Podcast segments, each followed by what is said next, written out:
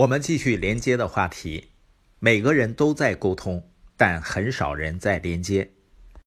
为什么我们每天都花了大量的时间在交流，却很少产生真正的连接呢？我先说一个故事，这是十几年前我的一个亲身的经历。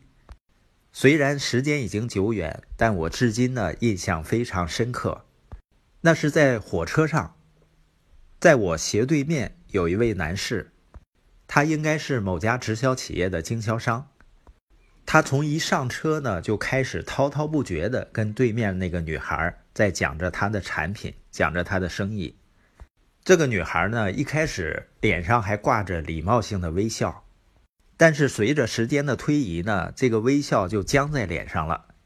那位男士呢，仍然是口若悬河、滔滔不绝。然后这个女孩的表情呢，从僵笑变成了厌烦和痛苦的表情。那位男士呢，仍然是很执着的在讲。然后这个女孩把身体侧过去了，最后呢，把脸也完全转向车窗的外面。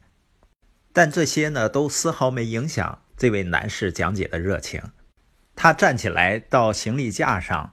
行李箱里面翻出来他的手册，当他回身的时候呢，坐在他旁边的人把他的座位给占住了，他就在过道另一边的椅子上呢搭个边儿，然后给那个女孩翻画册。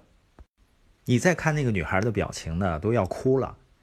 这个例子呢有些极端，当然呢每个人都有一个成长的过程，但是类似的情况呢在很多地方都会发生。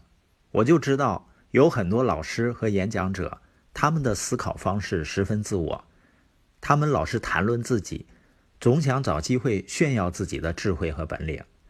这些人就没能够和别人连接，所以在生活中就错过了很多的机会。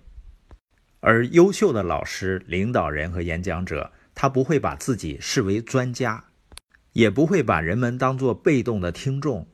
他们说话的时候也不会只想着是表现自己，他们将自己视为向导，专注于帮助人们学习，因为他珍惜别人，所以愿意和学生或者需要帮助的人建立连接。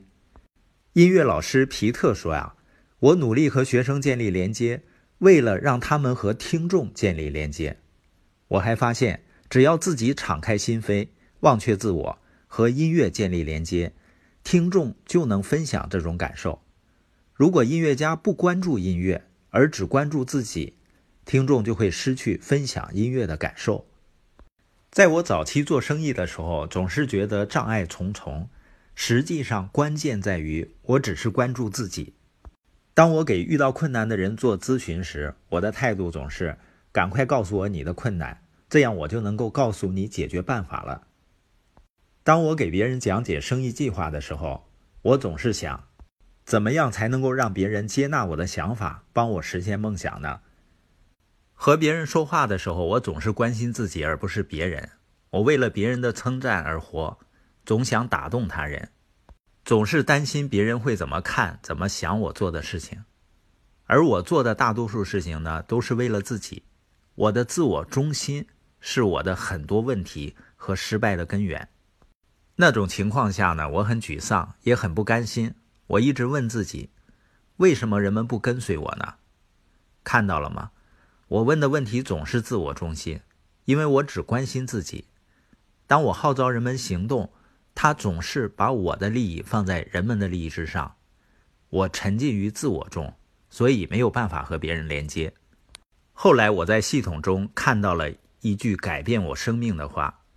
如果你先帮助别人得到他们想要的，他们就会帮助你得到你想要的。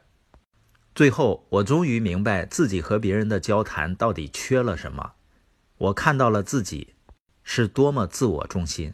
我发现自己总是想着通过纠正他人而前进，而我应该做的其实是和他们连接。通过在系统中的学习，我下定决心。我要通过专注于他人和他人的需求，而不是自己的，尝试和人们建立连接。